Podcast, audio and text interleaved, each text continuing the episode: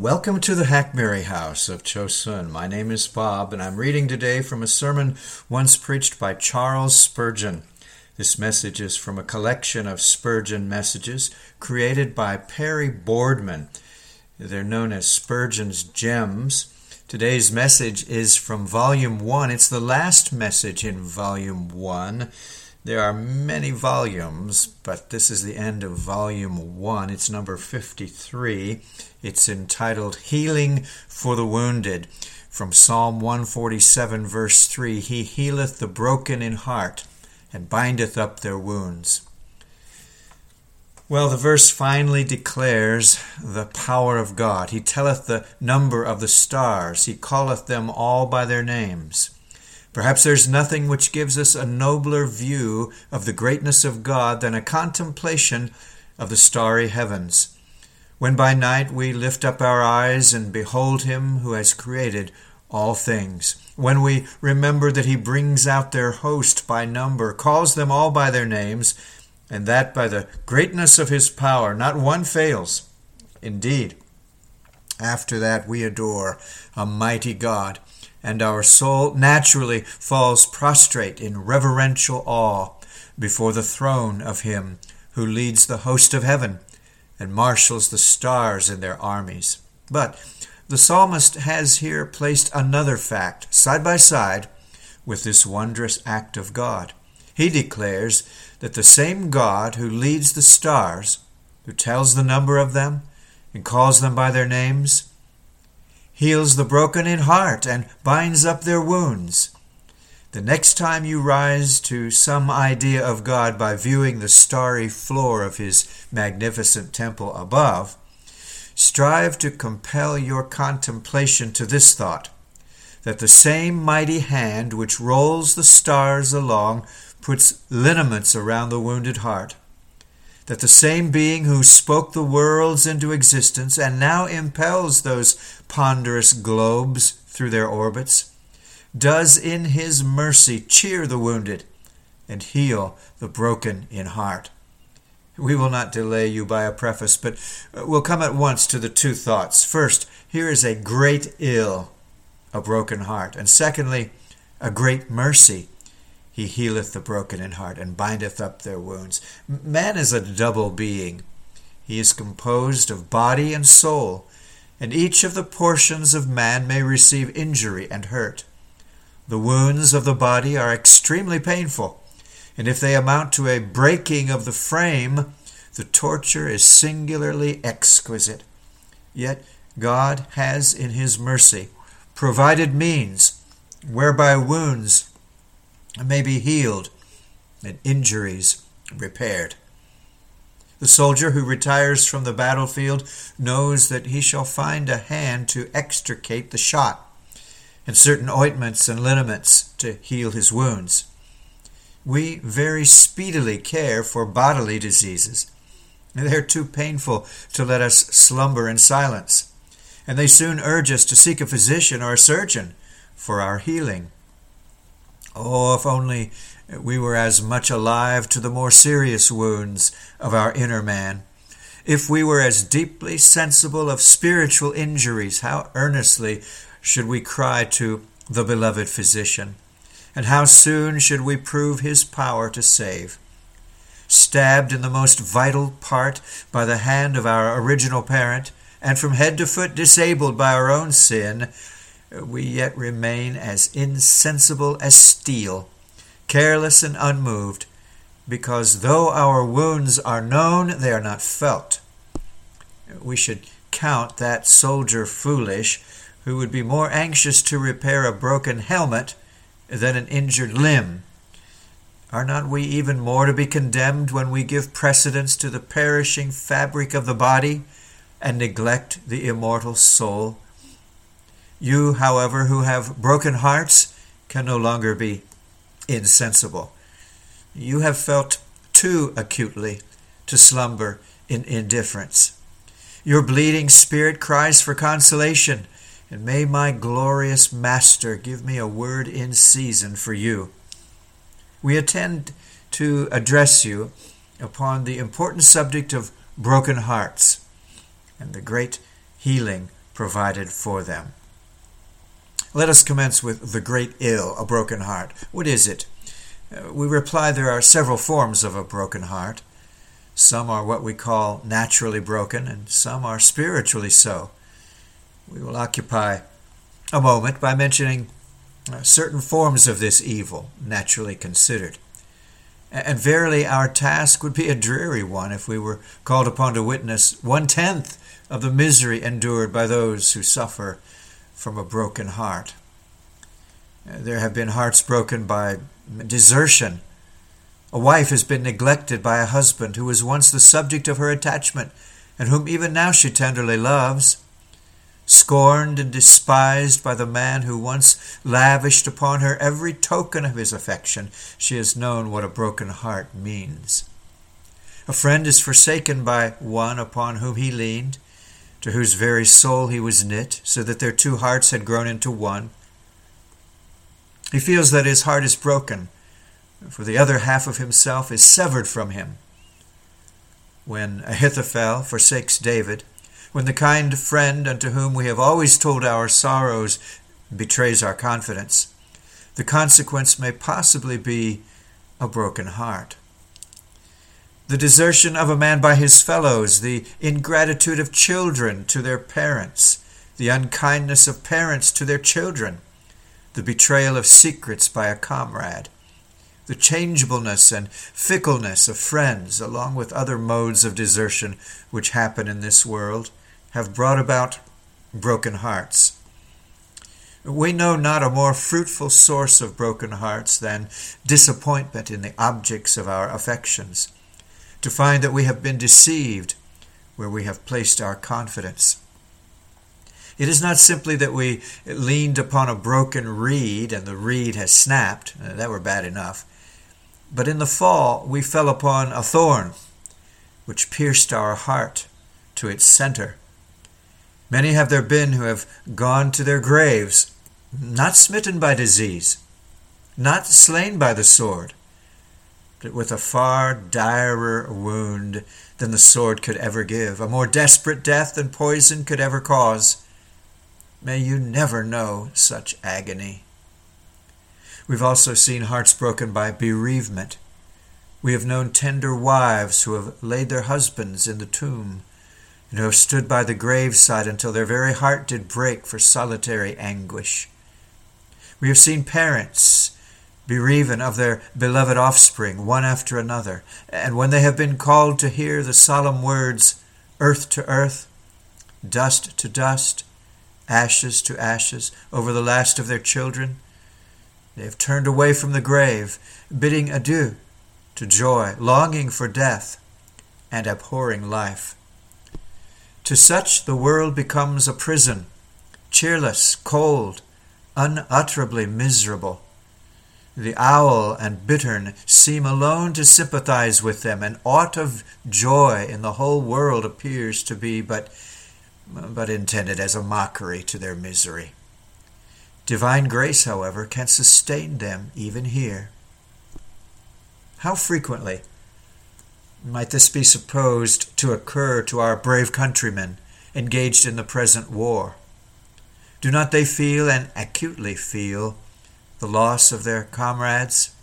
You will perhaps imagine that the slaughter and death around them prevent the tender feelings of nature. You are enough mistaken if you so dream.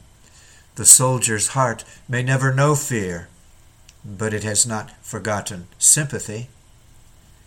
The fearful struggle around uh, renders it impossible to pay the usual court and homage at the gates of sorrow, but there is more of real grief oftentimes in the hurried midnight funeral than in the flaunting pageantry of your pompous possessions and processions.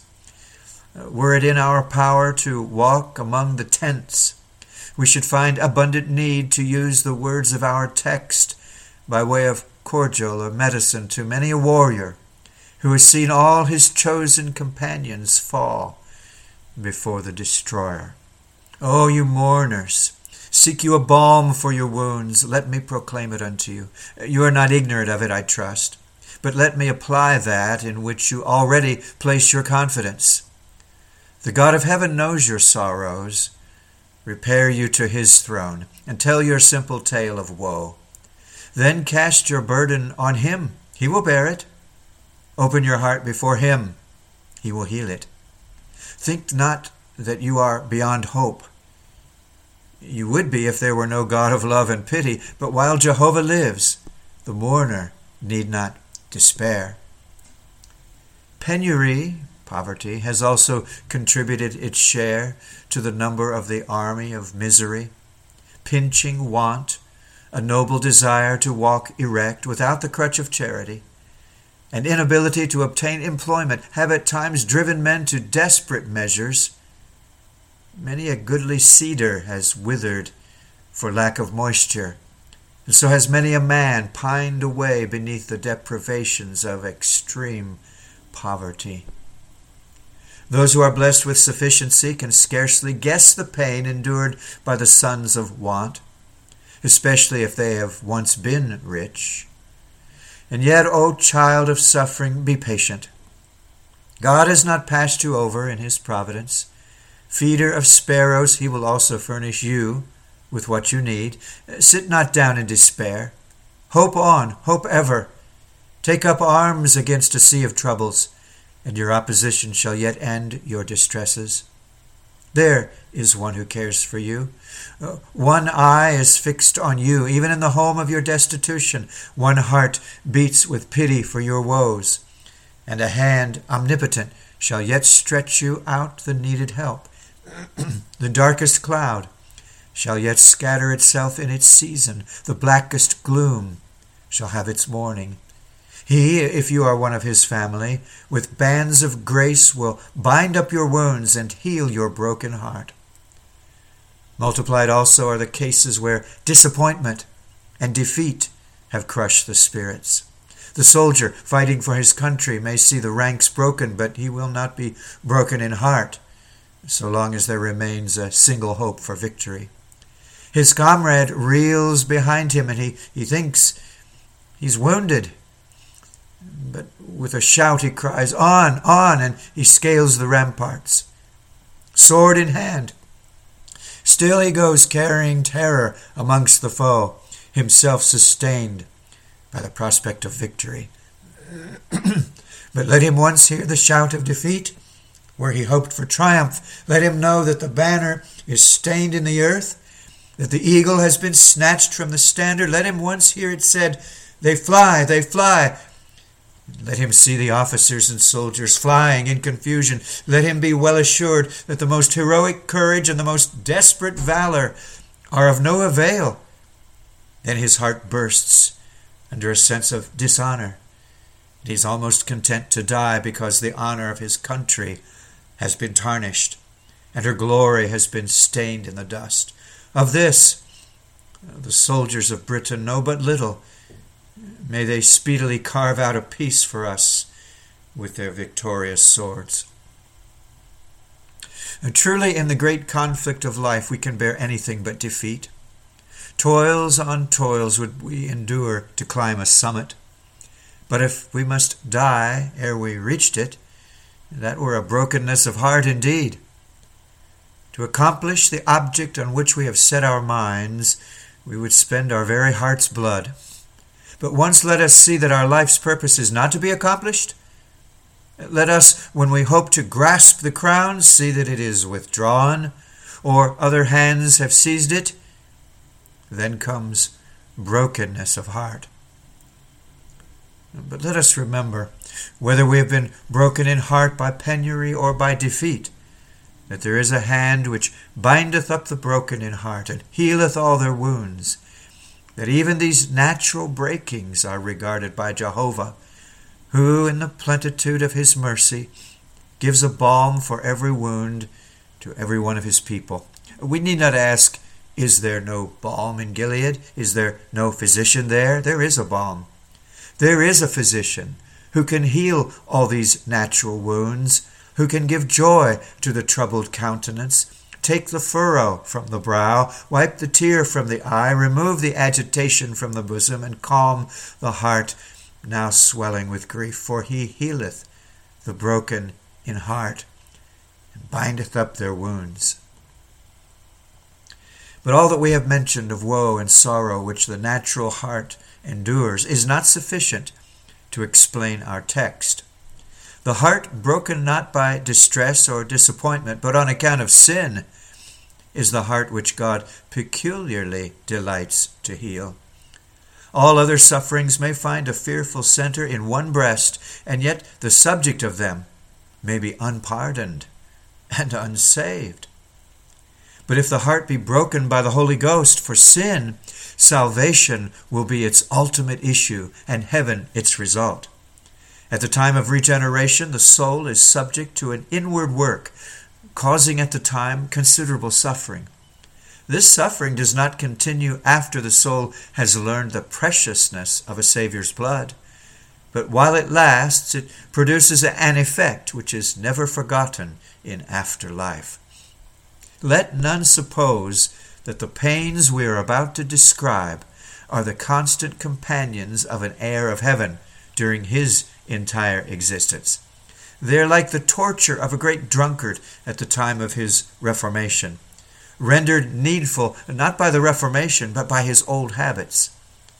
And so this broken heart is felt at the time of that change of which the Bible speaks when it says, Except a man be born again, he cannot see the kingdom of God. The fruit of the Spirit is afterwards joy and peace, but for a season we must, if saved, endure much mental agony. Are any of you at the present moment disturbed in mind and vexed in spirit because you've violated the commands of God? And are you anxious to know whether these feelings are tokens of genuine brokenness and contrition? Hear me then, while I briefly furnish you with tests whereby you may discern the truth and value of your repentance. Test 1 We cannot conceive it possible that you are broken in heart if the pleasures of the world are still your delight. We may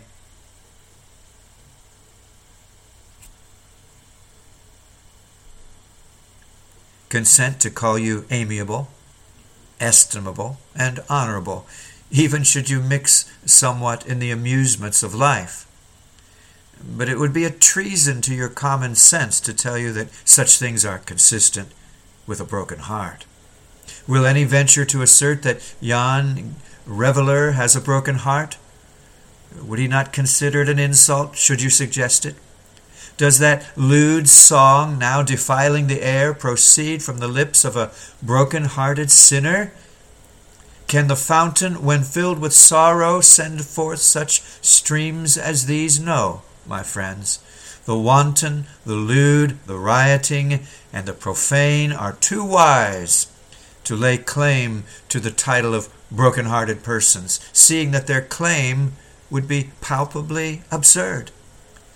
They scorn the name as mean and paltry, unworthy of a man who loves free living and counts religion cant or song.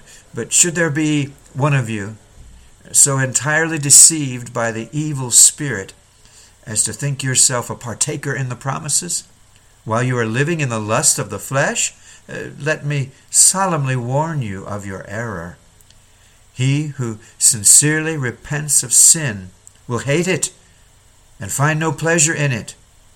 And during the season when his heart is broken, he will loathe even to, detestation the very approach of evil.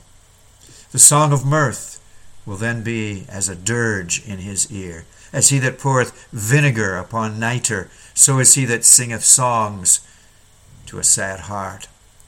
If the man who makes merry with sin be broken-hearted, he must be a prince of hypocrites, for he feigns to be worse than he is.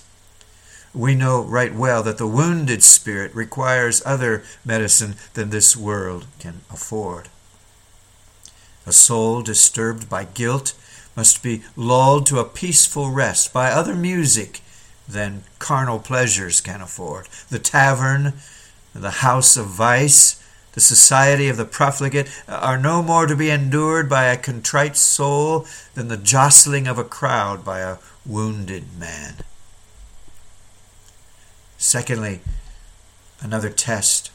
We will not for one moment allow that a self righteous man can have a broken heart. Ask him to pray, and he thanks God that he is every way correct. What need has he to weep because of the iniquity of his life? For he firmly believes himself to be well deserving and far enough removed from guilt. He has attended his religious duties. He is exceedingly strict in the form of his devotions, or if he cares not for such things, he is at any rate quite as good as those who do. He was never in bondage to any man, but can look to heaven without a tear for his sin. Do not conceive that I am painting an imaginary case, for there are, unfortunately, too many of these proud, self exalting men. Will they be angry with me when I tell them that they are no nearer heaven than those whom we reproved a, a few moments ago? Will they not be equally moved to wrath if I were so much as to hint that they need to be broken in heart for their sin? Nevertheless, such is the case. And Pharisees shall one day learn with terror that self righteousness is hateful to God. But what is a broken heart? I say first, that a broken heart implies a very deep and poignant sorrow on account of sin. A broken heart, conceive of that. If you could look within and see everything going on in this great mystery called man, you would marvel at the wonders thereof. But how much more astonished would you be to see its heart, eh, not merely divided in twain, but split into atoms? You would exclaim, What misery must have done this? What a heavy blow must have fallen here.